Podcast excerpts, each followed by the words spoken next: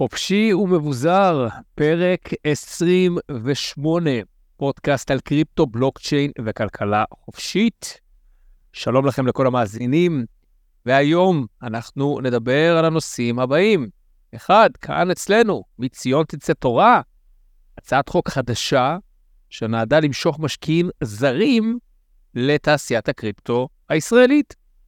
שתיים, אנחנו נדבר על הבורסות הריכוזיות, יותר נכון, מה עובר על הבורסות הריכוזיות, בייננס, אובי ואחרות, שצריכות פתאום להילחם על מקומן. ושלוש, לקראת החלטת ה-ETF, המוסדיים האמריקאים מצטיידים בביטקוין בתפנית דרמטית. ובסוף, פינת החופש שלנו, אפליה מקלקלת. אנחנו נדבר על בית המשפט העליון של ארה"ב, שביטל את העדפה המתקנת בקבלה לאוניברסיטאות, ונקיים דיון על השאלה הזאת וקצת נגביל את זה למה שקורה כאן אצלנו בישראל. אבל קודם כל, נגיד שלום לשותפי לפודקאסט וידידי, מיכאל פרל. אהלן מיכאל. היי איציק. אז אנחנו אחרי רצף של פרקים שעשינו בעיקר סקירות ודיברנו על הדברים הכי מעניינים שקורים במהלך השבועות האחרונים, אנחנו נצלול לאיזשהו רצף של רעיונות עם מרואיינים מאוד מאוד מעניינים, אז אני מקווה שכבר מהפרק הבא אנחנו הולכים להביא מרואיין מאוד מפתיע ומאוד מעניין, אז יש הרבה למה לצפות. שנצלול לדיסקליימרים. כן, אבל תן לי קודם סאונד של דיסקליימר.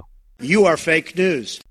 אז כל מה שאנחנו אומרים לא מהווה ייעוץ השקעות, אנחנו רק נותנים לכם קצת רקע, קצת דברים מעניינים, קצת תוכן, education על מה שנקרא. אתם מוזמנים לבוא ולעשות את שיעורי הבית שלכם, לקרוא, להעמיק, להתייעץ עם חבר, להתייעץ עם יועץ השקעות, ולעשות את השיעורי בית שלכם ולקבל את ההחלטות לבד.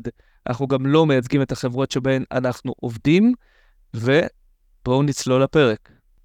טוב, מיכאל, הצעת חוק חדשה תעניק לחברות קריפטו בישראל את אותן הטבות המס שלהן זכאיות חברות ההייטק האחרות. אתה יודע, יש פה איזושהי אנומליה בישראל, כן? יש את ההייטק ויש את החברות בלוקצ'יין ווב 3. את האחות החורגת. את האחות החורגת, כן, בדיוק. שוב, זה, זה, זה חשוב להדגיש שאת הנושא הזה מטופל כבר שנים, ידידנו יגאל נבורד התחיל בזמנו עם פורום אה, חברות הבלוקצ'יין בשנת 2017.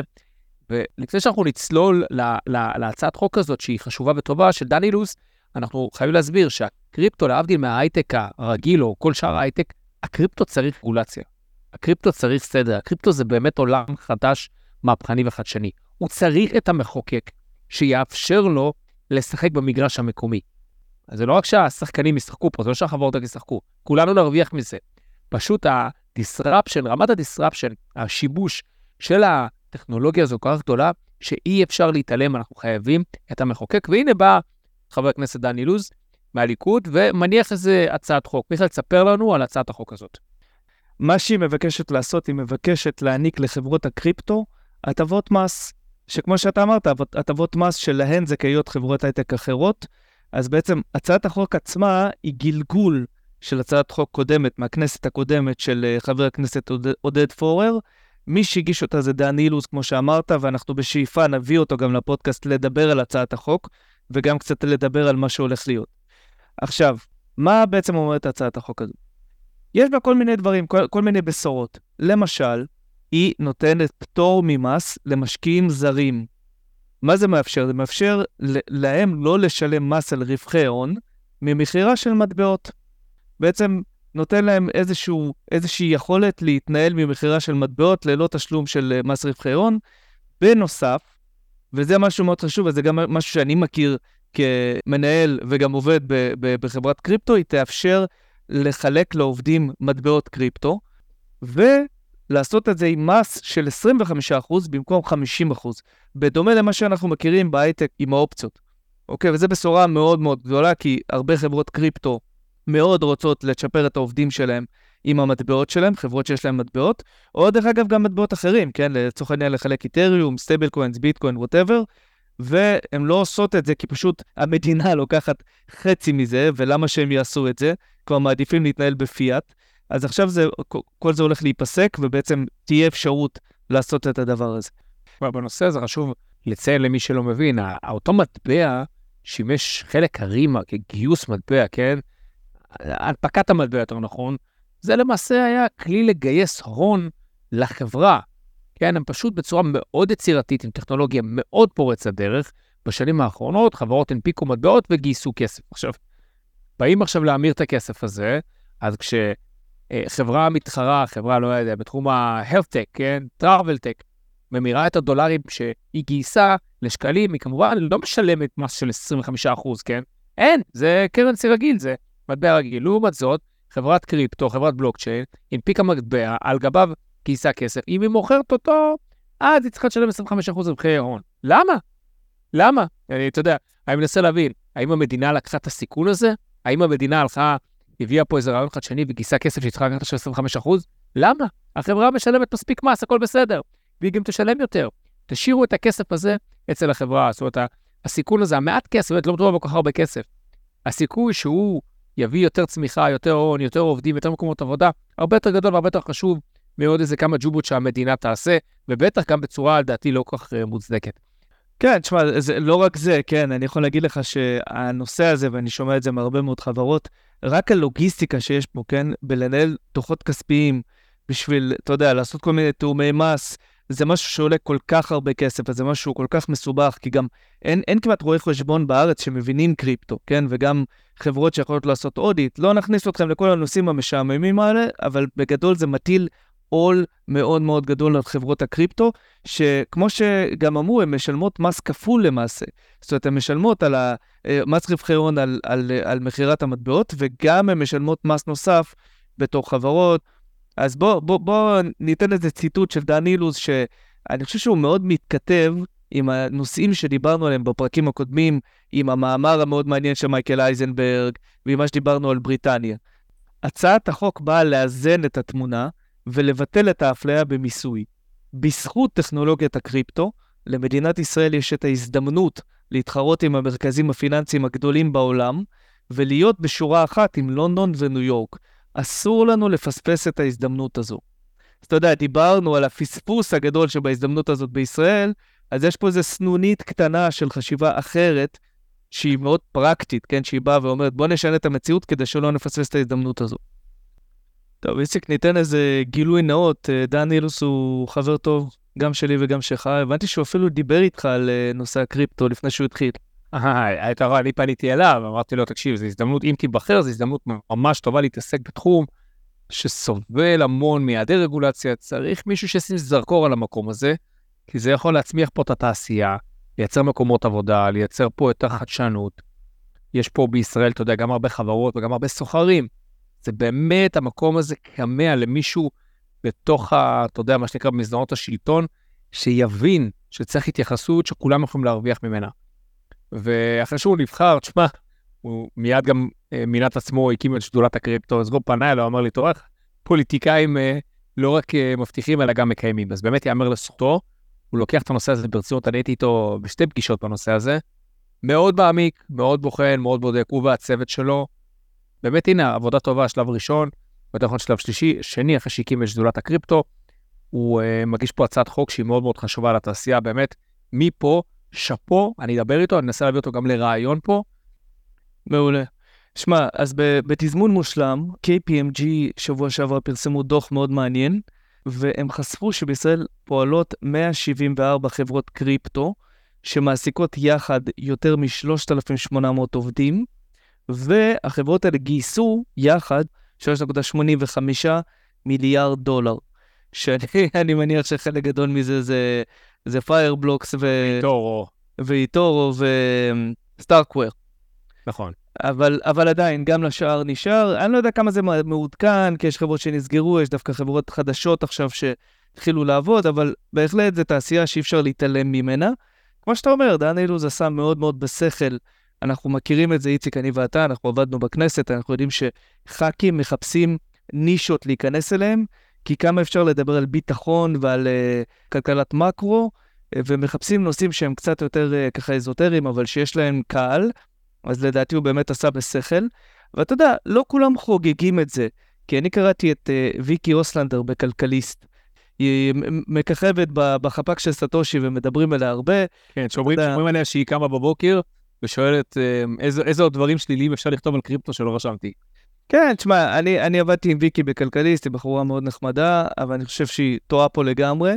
היא כותבת, ההנחה כי הרשויות הרלוונטיות פועלות לקדם הסדרה ופיקוח ראויים, לא ברור מדוע יש למהר להציע הקלות במתן מיסוי במכשירים פיננסיים ידועים למניפולציות ורמאויות. התיקון לחקיקה עלול ליצור תמריץ נוסף למניפולציות במטבעות ואובדן ערך של משקיעים קטנים. עכשיו בוא, אתה יודע, נראה לי שכולנו מבינים שהתהליכי החקיקה האלה, הגדולים שהיא מדברת עליהם, ייקחו עוד שנים, אם בכלל יקרו, ובינתיים צריך לפעול וצריך לתת לח, לחברות לנשום. כן, אז ההנחה הזאת שה... אתה יודע, התהליכים הגדולים האלה, הם ייתנו את הפתרון ואת המזור, היא לא נכונה מיסודה. כן, אני חושב שהצעדים הקטנים האלה הם מאוד מאוד משמעותיים דווקא. אני חושב שוויקי, כמו כל uh, עיתונאי או, או הרבה אנשי תקשורת שמגיעים מעולם התקשורת ולא מגיעים מעולם המעשה, אתה יודע, הם ניזונים וחיים משמועות שמייצגים את היוצא מהכלל ולא את הכלל. אני חושב שאין ספק שיש תרמיות וניפולציות, ומניפולציות בקריפטו, אין ספק. האם זה מעיד על, על, על הרוב ועל הכלל? כמובן שלא. עכשיו, באותה מידה, אין ספק, כן, אין ספק, תיקח מ, מכל תחום אחר. האם בפיאט אין רומאויות, אין מניפולציות בכסף פיאט? ברור שכן. אבל אני לא רואה את ויקי אוסלנדר כותבת על שינויים, כן, בענייני רגולציה שעושים, לא יודע, שמשרתים את, את כלל הציבור, את בתי ההשקעות, המגזר הפיננסי, ובאה ואומרת, היי, משתמשים בפיאט גם להלבנת הון, לקנות ולמכור סמים, לממן טרור, למה, למה להם פרס? איציק, אבל אני רוצה לשאול אותך, מה, מה לדעתך חשיבותו של החוק? תראה, עוד לא בטוח שהוא יעבור וזה, אבל נניח שהוא עובר, מה, מה זה יעשה? קודם כל החוק הזה לא יעבור, בעיניי. כן, אני בספק אם תעשו את זה בשיתוף אה, משרד האוצר, ויש כאן משמעויות מאוד מאוד גדולות, זאת אומרת, להתייחס... אה, מה, ש, מה שמעשה החוק הזה, אם הוא יעבור, מה שלמעשה הוא יאמר זה שהביטקוין שאתם מחזיקים הוא לא נכס, הוא מטבע. כי הרי אי אפשר באמת לעשות פה איפה ואיפה, להגיד הביטקוין שחברה מחזיקה, אני לא ממסה אותו כמדינה, קח, תייחס לזה כמו דולר. אתה צריך להחליף אותו לשקל, קח, אין לך עמלות אה, מיסוי למדינה. אז לחברה אני אגיד אין בעיה, אבל אז אני אבוא למיכאל שרוצה להמיר את הכמה איתריום שלו, אני אגיד, אה, אה, אה, חביבי, תשלם 25% מס רווחי הון. הדבר הזה לא יעבוד ב... לא יעבור ב... אה, לא יעמוד במבחן בג"ץ, על אף עילת הסבירות. אה, אני אומר שהדבר הזה כמובן לא יעבור, אבל אם הוא יעבור, הנה זה בדיוק השינוי. זו תהיה מהפכה עצומה שמדינת ישראל, עוד מדינה, מכירה בקריפטו, בביטקוין, בשלל המטבעות, כמטבעות ולא כנכס. וזה באמת תהיה רעידת אדמה. אני, אני רוצה להגיד לך, אין לי מושג אם הוא יעבור, אין לי גם מושג אם זה באמת יגרום לבעיות, לא יגרום לבעיות. מיסוי זה אחד הדברים שאני פחות מבין בו, אבל אני רוצה להגיד משהו. אני חושב שהחשיבות של החוק הזה היא בעצם הצעתו. כלומר, אני חושב שיש פה בשורה מאוד מאוד גדולה. אנחנו דיברנו על זה שאנחנו מסתכלים בקינה על חברי קונגרס שמנהלים דיונים ויוזמים דיונים על אה, נושא הקריפטו, והם מתנגחים ומביאים רגולטורים ושמים אותם על הגריל בקפיטול. אם זה סנונית ראשונה שלך כשאכפת לו מהקריפטו והוא שם אותו במרכז העשייה ידידנו ניר הירשמן דאג להכניס את זה לכל העיתונים הכלכליים. הנושא הזה בכותרות, הנושא הזה נידון, ואני חושב שזה כבר הישג גדול עוד לפני הצבעה על uh, קריאה ראשונה, שלישית וכולי. מהחדשות הטובות uh, בארץ, מיכאל, בואו נעבור לחדשות פחות טובות עבור הבורסות הריכוזיות בחוץ לארץ. אני מדבר כמובן על הבורסות הגדולות בעולם, בייננס, הואובי, קראקן, אנחנו תכף ניגע בכולם, אבל מיכאל, זה היה צפוי בעקבות תודעת בלקרוק, שמישהו ישלם את המחיר, ואנחנו רואים שזה כנראה הבורסות הריכוזיות. בוא תספר לי מה קורה שם. אני מסכים איתך, אני רק אגיד שזה התחיל עוד הרבה לפני בלק רוק, בעצם היוקרה והתדמית של הבורסות הריכוזיות נפגעה אחרי הפיאסקו של FTX, ומאז בעצם הן רק אה, הולכות ומידרדרות. בואו בוא נדבר קצת על נתונים לגבי הבורסות הריכוזיות שהתפרסמו בשבוע שעבר. אז קודם כל, היקפי המסחר בבורסות הריכוזיות ירדו לשפל הגדול ביותר מאז הרבעון האחרון של 2019, שזה בעצם בעיצומו של ה bear market הקודם.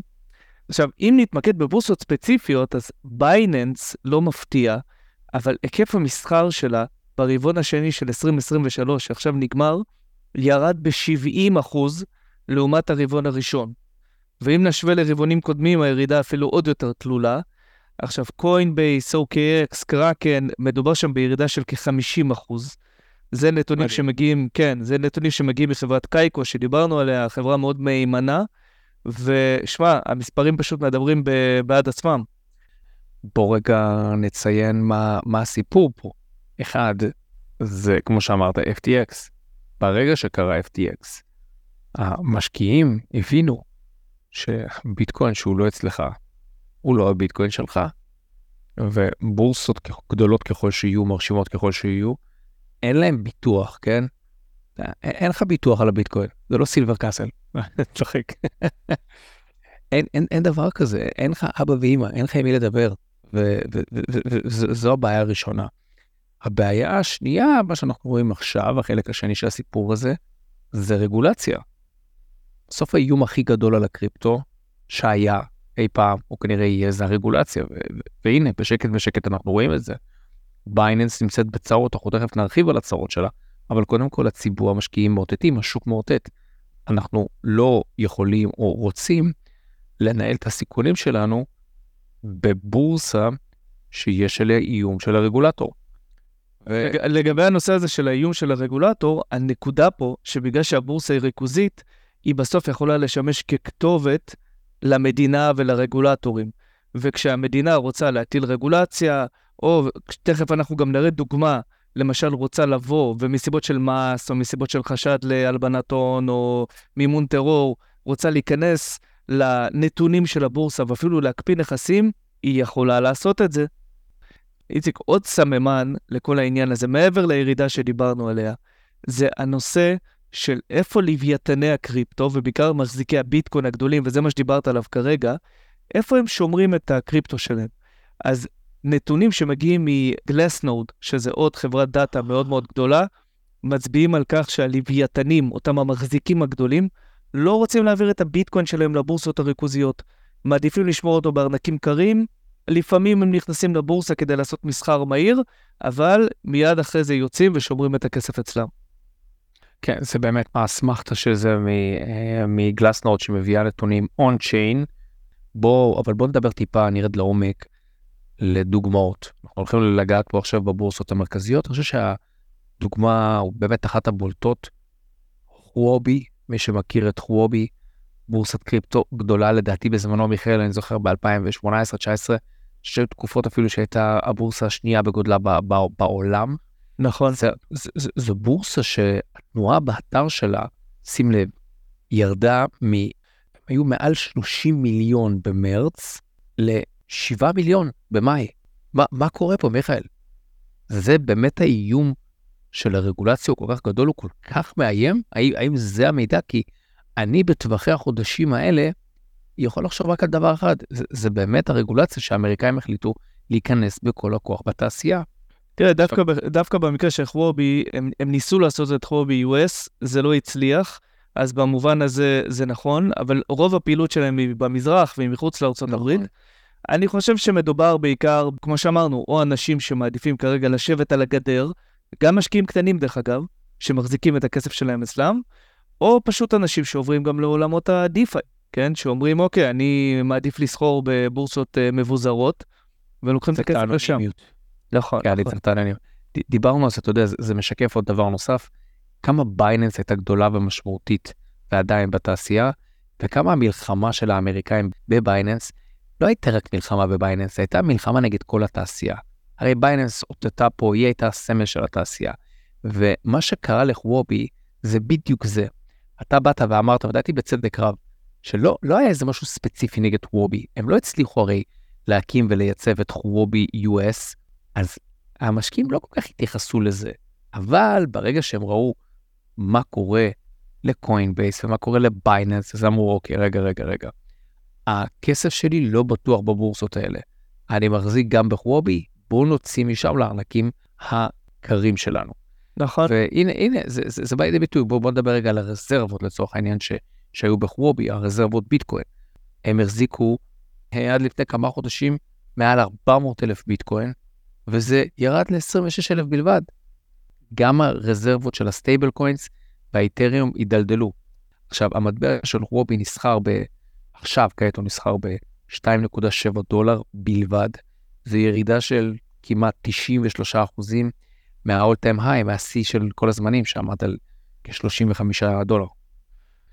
כן, אז קראקן, בורסה אמריקאית ענקית, גם מסתבכת, והאמת שאנחנו תכף נדבר, יש שם גם הסתבכות שהיא קצת מצחיקה של הפאונדר שלה, הצבעוני, אבל רגע לפני זה נגיד שבית המשפט הפדרלי פסק שקראקן תצטרך להעביר מידע לגבי חשבונות וטרנזקציות של לקוחות גדולים, לקוחות עשירים, טרנזקציות של מעל 20 אלף דולר, לרשויות המס, ל-IRS. ובדיוק דיברנו על הקלות הזאת בכך שלמדינה יש כתובת, וכל דבר שקשור לקריפטו ושהיא חושדת בו, היא הולכת ודרך בית משפט אה, מיד מקבלת את הנתונים. אז בעצם יש לך את ה feel good שאתה בקריפטו, אבל אתה לא באמת אנונימי, והנתונים שלך לא באמת נשמרים, לעתים אפילו פחות מאשר בבנקים.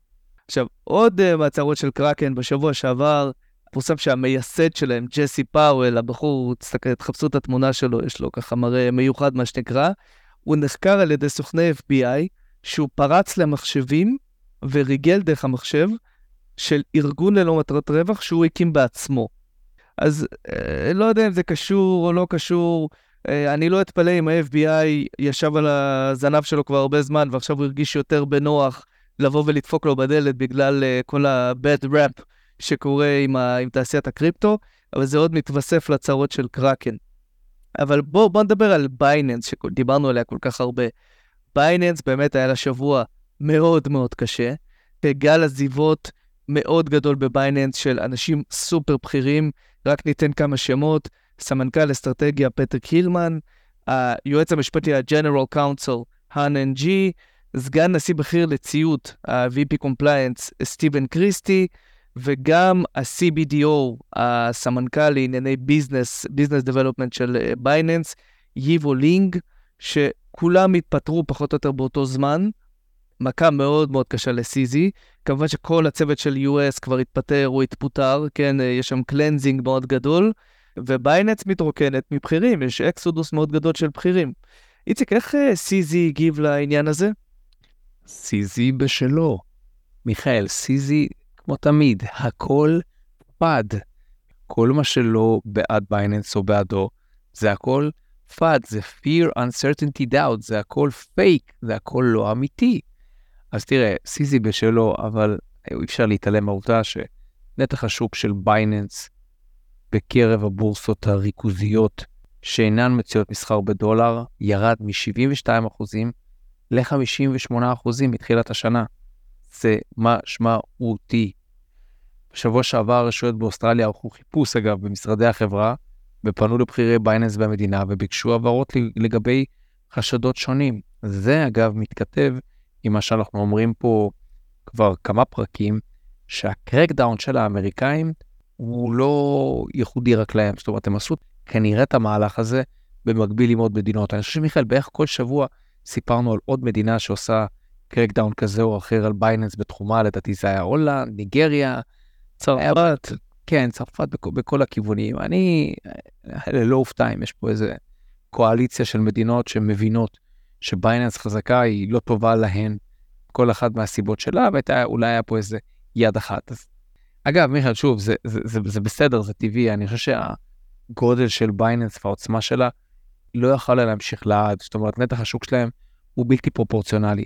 ועכשיו שאנחנו מבינים את זה, והאמריקאים יותר חשוב מבינים את זה, שהביטקוין זה asset class שהוא here to stay, לא הגיוני שיהיה פה חברה פרטית, בטח לא נשלטת על ידי המערב, בטח שהיא נשלטת כנראה על ידי סין, עם נתח שוק כזה חסר פרופורציה. פשוט לא משרת את אף אחד שהוא לא בצד ה... אתה יודע, הצד המערב. נכון, אבל זה נראה שהמהלך הזה של ה-SEC זה היה יריית הפתיחה לכל שאר הרגולטורים היותר קטנים שרק חיכו שזה יקרה. אז שמע, מבייננס נעבור לחברתה לספסל בית המשפט בתביעה של ה-SEC, קוינבייס. אז קוינבייס צחצחה חרבות, הביאה שורה של עורכי דין הכי טובים שיש בארצות הברית, והיא יצאה לקרב משפטי.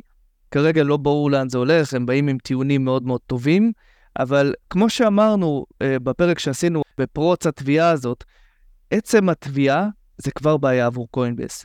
גם אם יש לה טיעונים טובים, וגם אם עוד בעוד שנתיים, כשיסתיים המשפט של ביבי, יסתיים המשפט של קוינבייס, בדרך יהיה המשפט של ריפל, צריכים בינתיים לשרוד את התקופה הזאת. לא ככה? כן, אבל זה דווקא פה יש חדשות חיוביות. זה גם בא לידי ביטוי במחיר המניה, תכף אנחנו נרחיב עליה. קוינבייס הולכת לטפל כנראה בנכסים של רוב ה-ETFים. אנחנו רואים את זה שקוינבייס היא אה, מצוינת בבקשות ה-ETF, הנפקת אה, קרן הסל, כגם הבורסה המטפלת וגם כ custodian, כמשמורן. למי שלא מכיר, לקוינבייס חלק הארי מהכסף ומההכנסות היה מהשירותי משמורנות, חברות שאחסנו אצלה את הביטקוין. ובשלב מסוים אני יודע שזה הגיע ל-30, 40 ואפילו כמעט 50 אחוז מהעסק. אז החברה הזאת היא here to stay פה. אתם רוצים לראות עדות טובה לזה? מיכאל, תסתכלו על מחיר המניה. כשהגיע crackdown על קוינבייס, המחיר צלל. הוא היה 70 אפילו, לדעתי פלוס, הוא צלל לאזור 50-51 דולר. אתה יודע מה המחיר היום, מיכאל? 78 דולר. וואו. 78 דולר. זאת אומרת שעל אף אי הבהירות לגבי המשך הפעילות הקלאסית של קוינבייס כפלטפורמת מסחר לאמריקאים בריטל, השוק מתמחר אותה כחברה עם עתיד, עם פעילות עסקית מאוד מאוד uh, כנראה ענפה, עם ווליום מאוד מאוד גבוה. אגב, זה לדעתי אדיר לבלקרוק, לבלקרוק, אני אומר, לקוינבייס, כי תחשוב, היא עכשיו תטפל בהרבה פחות לקוחות, רק עם נפח הרבה יותר גדול של מסחר. או, הם... אז, אז, אז אני, אני לוקח את מה שאתה אומר, זה בדיוק הוקטור שמצטייר כרגע. retail down, institutional up. קוינבייס לאט לאט תכניס את עצמה לפינות של משמורנות, של טיפול בקריפטו institutional, אבל החלק ה retail ילך וידעך, ופה יש בעיה. פה יש בעיה. אם אני הייתי מנכ"ל החברה, זה מושלם עבורי. למה? כי זה עסק B2B קלאסי. הרבה פחות עובדים, הרבה פחות לקוחות, ופחות סיכון רגולטורי. פחות סיכון רגולטורי, והרווחים הם, ההפך, הם, הם, הם יותר גדולים. אז, אז הוא הופך להיות ספק שירותים של בלקרוק ודומה. הרבה יותר טוב, הרבה יותר טוב. אתה כמשקיע בחברה, אתה מעדיף את זה. אתה פחות קשור לתנודתיות של השוק, שמן הסתם משפיעה על הפסיכולוגיה של המשקיעים ועל התנודתיות שלהם, אה, של משקיעי הקצה. אז אתה יודע, אתה, יש לך איזה בלקרוק אחד כזה גדול, שהוא עובד מול המשקיעי קצה, מול מוסדיים וכו' וכו', אתה רק נותן את השירותים מאחורה. אני חושב שזה פשוט נפלא, ו- ומה שקורה עכשיו למניה, זה, זה ביטוי של הדבר הזה.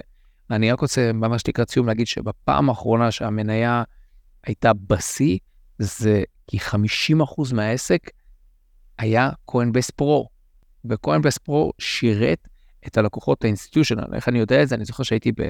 הייתי עוד בזמנו עבדתי באיטורו X, בבורסת קריפטו של איטורו, אז באמת ה benchmark היה, כן, הייתה קוינבייס פרו. הם מכרו למוסדים, הם עשו משמורנות למוסדים, זה היה ה benchmark של התעשייה, ולשם, ולשם עכשיו קוינבייס כנראה תחזור. תראה, אז רק כדי לסכם את הנושא ולחבר את זה לכל הבורסות שדיברנו עליהן, זה יכול להיות שזה חדשות מעולות למנכ"ל קוינבייס, אבל בהסתכלות של מי שכן רוצים שהתעשייה הזאת תמשיך ותשגשג ושיהיה mass adoption, סגירה או דעיכה של בורסות ריכוזיות זה חדשות לא טובות. כי בסופו של דבר הם נקודת ה-on-ramp, off-ramp, ודיברנו על זה, אני לא אחזור על זה. בגלל זה למשל כשאני ראיתי בשבועות האחרונים ש-Bit2C הישראלית קיבלה השקעה, וככה זה נתן לה lifeline להמשיך ולפעול, אני הייתי מאוד שמח, כי אני חושב שקיומה של בורסה זה איזשהו, אה, יש לזה ערך לאומי אפילו, אה, אם נגזים. אז פה המעבר של קוינבייס ל institutional, סגירה של קראקן, כן או לא וכולי וכולי, זה יכול להיות חדשות מאוד מאוד לא טובות ל mass adoption, אבל נצטרך לחכות ולראות. כן, אם היינו באדמת ארה"ב, ברונד, והיינו כבר קצת יותר אופטימי, בוא, בוא, נסתכל, מיכאל, מה קורה אצל המוסדיים הטרדישיונל האמריקאים. יש שם סימן מאוד גדול להצטיידות בביטקוין. עכשיו, יש אה, ניתוח uh, חדש של גלסנוד, חברת ה-on-chain שדיברנו עליה מקודם בפרק, היא מראה שבעקבות הודעת הבקשה של בלק רוק להשיק ETF על הביטקוין, ב-15 ביוני, שנתח אספקת הביטקוין המוחזק על ידי מוסדות uh, אמריקאים חווה עלייה בולטת, כן, וזה מסמן נקודה מפנה פוטנציאלית, אגב, בדומיננטיות באספקה, אם המגמה תימשך. עכשיו, זה, זה למעשה נתונים שהם year over year, שבוחנים את המוסדות האמריקאים, ובוחן את ה-accumulation שלהם. כמה הם צוברים ביטקוין, ההשוואה היא בעיקר במקור שלה היא מול המוסדות המקבילים שלהם באסיה. זאת אומרת, היא הראתה שבדרך כלל האסייתים הם אלה שבשנה האחרונה צברו עוד ועוד ביטקוין, מה שנקרא קלות דיפ, ופתאום אנחנו רואים את המפנה הזה קורה אחרי ה-15 ביוני בארצות הברית. וזה, וזה מעניין, זה מאוד מעניין, זה בעיקר שוב מעיד שכנראה המהלך של בלק רוק הוא מהלך אמיתי שהולך לקבל אישור SEC. אחרת, קשה להסביר למה דווקא מהתאריך הזה, מוסדות אמריקאים שהם יותר טרדישיונל ולא רק מעמיסים כל כך הרבה ביטקוין. יש לי שאלה אליך, מה הם יודעים שאנחנו לא יודעים? למה הם מצטיידים בביטקוין? מה יקרה לכשתאושר ה-ETF הזאת ובלקרוק יתחילו לרוץ? מיכאל, תהיה נהירה על הביטקוין. ושוב, מה שאנשים שוכחים זה שהביטקוין זה לא, המחיר משקף בסוף את הכמות, את, את היכולת להשיג ביטקוין. יש כמות מוגבלת של ביטקוין. מיכאל, כל יום יש, אתה יודע, סך הכל 21 מיליון מטבעות, עד היום קרו 19.5 מיליון, נשאר עוד מיליון וחצי. כל יום, מיכאל, יוצאים לעולם 900 ביטקוין חדשים. התחרות עליהם היא גדולה. התחרות תגדל פי כמה וכמה אם בלקרוק ודומיה ייכנסו לעסק. פעם אפשר היה לקנות ב-30 אלף דולר מטבע, שבו כמעט, כמעט כל בן אדם יכול לקנות את זה, כן? כמעט כל 30 אלף דולר זה לא איזה מחיר שאפשר לעמוד בו. ועוד כמה שזה ייראה מגוחך, המחיר הזה ייראה מגוחך. הוא ייראה לך מגוחך. המטבעות האלה עלו מאות אלפי דולרים. תסתכל אחורה ותגיד, מה? כאילו, לפני שנה, שנתיים המחירים האלה היו עוד סבירים, אי אפשר לקנות מטבע שלם עכשיו. כלומר, אם אני מבין אותך נכון, הם גם מגדילים את ההחזקה שלהם, שכמובן שהם מצטיידים במטבע, אבל גם הם מקטינים את האספקה, מקטינים את ההיצע. בדיוק, אנשים נוטים להסתכל על הביטקוין רק בפרספקטיבה של המחיר. הם לא עושים מה שאתה כרגע עשית, שהם לא מסתכלים מאחורי הקלעים. כמה ביטקוין קיים בעולם? איך עובד המנגנון הזה? וכמה ממנו חופשי? בדיוק, בדיוק. אנחנו יודעים שבערך מתוך ה-19.5 מיליון שנמצאים בחוץ, מראה לך ש-70 אחוז יושב בארנקים קרים. צריך להגיד אנשים uh, כמוני, אנשים אחרים שלא מוכרים אותו, ואין להם כוונה למכור אותו. ואתה יודע, כל השאר, מה שיש, אותם 5 מיליון מטבעות, חצי מזה יושב בבורסות הריכוזיות, והחצי יושב אצל המיינרים. עכשיו, אנחנו גם יודעים, אני הסברתי לכם בפרקים הקודמים, שמיינרים בתקופה של bull market, החל משנה לפני ה halving, לא מוכרים, הם כמו קרטל. הם סוגרים את הארנקים, ואז יש בעיה של היצע בשוק. ואז המחיר מתחיל לטוס למעלה, כמו שאנחנו רואים מתחילת שנה, 80% עלייה במחיר הביטקוין בחצי שנה. אז זה בדיוק הסיפור מאחורי הקלעים, זה ה fundamentals, היסודות של הביטקוין. ונעבור לפינת החופש. מיכאל, תן לי סאונד של חופש.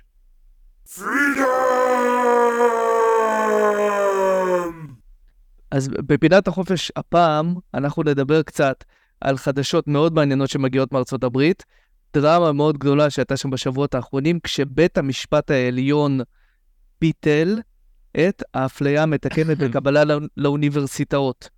מי שמכיר קצת את ההוויה האמריקאית יודע שזה נושא שעולה מדי כמה זמן, נושא מאוד מאוד שנוי במחלוקת, כל פעם הדעות משתנות לגבי זה, והפעם התקבלה החלטה שהיא לא פחות מדרמטית וסנסציונית. אז בעצם באוניברסיטאות הפרטיות והציבוריות בארצות הברית, הייתה נהוגה מדיניות של קידום מיעוטים בקבלה. מה זה אומר? זה אומר שאם מגיעים שני סטודנטים, פחות או יותר נתונים די דומים, אם הסטודנט הוא שחור או Native American, מה שנקרא, או היספני, יש כל מיני הגדרות, יש כל מיני גם שיטות ניקוד שמשתנות בין, בין האוניברסיטאות, הוא בעצם מקבל איזושהי העדפה בקבלה לאוניברסיטה, והמטרה של זה הייתה בעצם, אה, אתה יודע, equity, equality, inclusion וכל שאר המילים היפות האלה. עם הזמן, המדיניות הזאת החלה להגביל מיעוטים אחרים. כי מה קרה? ראו שיש דבר שנקרא Outperforming Minorities. מה זה אומר? זה אומר מיעוט שהוא מצליח יותר מהרוב. למשל יהודים, אבל אפילו יותר מהיהודים, אסיאתים. אסיאתים זו דוגמה למיעוט שמצליח יותר מהרוב הלבן בארצות הברית. אז אמרו, רגע, יש יותר מדי אסיאתים באוניברסיטאות. אז כמו שאנחנו בצד אחד עוזרים לשחורים והיספנים וכולי, אנחנו נגביל את האסייתים כדי שלא לא יהיו יותר מדי אסייתים בקבלה לאוניברסיטאות. מה שהביטול הזה אמור לעשות זה משהו שבעיניי הוא מאוד הגיוני, זה מה שנקרא merit-based admissions. מה זה אומר? אתה תלמיד טוב, קיבלת ציונים טובים, לא מעניין אותי איך אתה נראה, ומה הרקע שלך, מה שם המשפחה שלך, ואיפה נולד, נולדת, בוא תיכנס, תהיה רופא, פיזיקאי וכו' וכו', ותלמד ותצליח. וכלומר, אתה יודע, קבלה על סמך ציונים ויכולות, היום זו מילה גסה להגיד דבר כזה. עכשיו, איציק, מתנגדי ההחלטה, הם אומרים שהמהלך הזה יסגור את השערים בפני סטודנטים שחורים והיספנים. בעצם שהאוניברסיטאות יהפכו להיות all white, עם uh, קצת אסיאתים שיתווספו uh, לזה, ובעצם הסיכויים של סטודנט uh, שחום עור להצליח יהיו שואפים לאפס. ומהצד השני, מה אומרים החבר'ה שחוגגים את ההחלטה הזאת? הם אומרים שמדובר בתיקון של עוול. כי מה שזה קרה זה שבן אדם בא עם ציונים טובים, ואומרים לו, רגע, רגע, רגע, עצור, בגלל שקוראים לך ג'ון סמית, ובגלל שאתה אה, לבן ובלונדיני, אתה לא נכנס לאוניברסיטה, כי יש עוד אנשים שבתור. או מצד שני, או מצד שני, Native Americans, שהסבים הרבים שלהם לפני 250 שנה סבלו מהאדם הלבן, אז הם עד היום אה, סובלים. עד היום הוא נולד עם אותו אה, עינוי שהאדם הלבן עשה לפני 250 שנה לאבות אבותיו, זה רלוונטי עד היום. בדיוק. Native Americans כמו אליזבת וורן, אתה יודע שהיה את הסיפור כן. המפורסם עליה, שיש לה איזה 1 חלקי 240 אה, אה, דם Native American, אז היא רצתה להיות מקודמת בשל זה. תשמע, אתה יודע מה זה הזכיר לי, איציק? אני לא יודע איך זה היה באזורים שההורים שלך גרו בהם, אבל ההורים שלי סיפרו לי שבקבלה לאוניברסיטאות הייתה מכסה לסטודנטים יהודים. והיו, המדינה הייתה מפנה סטודנטים יהודים לאיפה שהיה צריך, לא לאיפה שרצית. כאילו, אבא שלי רצה להיות עורך דין, אמא שלי רצתה ללמוד כימיה, אמרו להם, לא, לא, אנחנו צריכים מהנדסי כבישים. בעיה שלכם. לכו תלמדו הנדסה אזרחית עם התמחות בכבישים. ואתה יודע, זה ממש throwback לתקופות מאוד מאוד אפלות, שהיו מיושמות בארצות הברית, ואני, לעניות דעתי, טוב שתקנו את העוול הזה. כן, אני מסכים איתך, אפרופו גם, גם אצלנו יש, יש סיפור במשפחה של אימא וזוג רופאים שרצו ללמוד באזור מסוים שחיו בו רפואה, אבל היה שם כבר כמות יהודים שהתקבלו לאוניברסיטה, אז לא, לא היה להם ברירה, אז הם שינו, שינו את שם המשפחה והתקבלו עוד פעם, אבל הפעם כביכול לא כיהודים. אז כן, אנחנו מכירים uh, דרך סיפורים משפחתיים, ושוב, אתה, יש משהו בסיפורים הסוציאליסטיים האלה, שמי שחי ונולד בעולם המערבי המתוקן, החופשי, לא מצליח להבין את, את העוול שהדברים האלה מייצרים. הם חושבים שהם עוזרים, הם לא מבינים איזה נזק הם עושים. כמובן שאי אפשר לנהל את השיח על מה שקורה בארצות הברית בלי באמת להגביל למה שקורה אצלנו, בפרט בעולם ההשכלה הגבוהה, שאני ואתה מכירים היטב מה, מהפרקים המוקדמים יותר בחיינו באגודות הסטודנטים, ואנחנו היינו מאוד חשופים למדיניות השכלה גבוהה בישראל, אז בישראל האוניברסיטאות נוהגות מדיניות דומה, המדיניות די דומה לזו של ארצות הברית, והיא מטיבה בעיקר עם סטודנטים ערבים אגב, אבל גם עם דרוזים וממוצא אתיופי. ההבדל הוא שהשפה וההגדרות הן יותר פוליטיקלי קורקט, כן? הנה המדיניות של ראויים לקידום. מיכאל, אתה רוצה טיפה להרחיב על מה, איך זה נראה? כן, אז, אז פה בעצם, אם אתה נכנס לאתר, ואתה יכול לראות שהקריטריונים הם באיזה בית ספר תיכון למדת, מה הרקע המשפחתי, מה רמת ההשכלה, מספר הנפשות במשפחה, אבל, וזה אני אומר מהניסיון שלי באוניברסיטת חיפה, אני יודע שמשחקים עם הקריטריונים האלה, כדי להעדיף אוכלוסיות מסוימות על פני אוכלוסיות אחרות. זאת אומרת, אתה יכול לשחק עם זה מאוד בקלות. למשל, סתם, אני אתן לך דוגמה שדווקא לא קורית, אבל אם אתה רוצה אה, להעדיף סטודנטים מהמגזר החרדי, אז אתה תלך על פי מספר הנפשות במשפחה, ותיתן לזה יותר משקל, ואם יש לך חמישה, שישה, שבעה, שמונה, עשרה אחים, אז אתה תקבל ניקוד יותר גבוה מפלוני אלמוני שיש לו אח אחד או שניים. תחקיר של ישראל היום שיצא השנה באמת מרתק. הוא מצא שכמחצית מתעודות הרפואה, מהלייסנסס שקיבלו רופאים בארץ, שהונפקו בין השנים 2021 עד 2022, היו לסטודנטים ערבים, דרוזים או בדואים. כלומר, כמעט חצי מהרופאים שהוסמכו בישראל הם ערבים, דרוזים או בדואים. שכמובן, החלק היחסי שלהם באוכלוסייה הוא הרבה יותר קטן.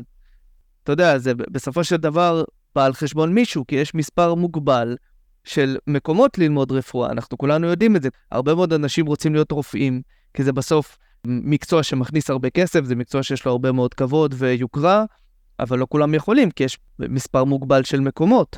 וכשאתה מת, בא ומתחרה על המקומות האלה, ומי שעוקף אותך בסיבוב עם ציונים יותר נמוכים, זה, זו בעיה.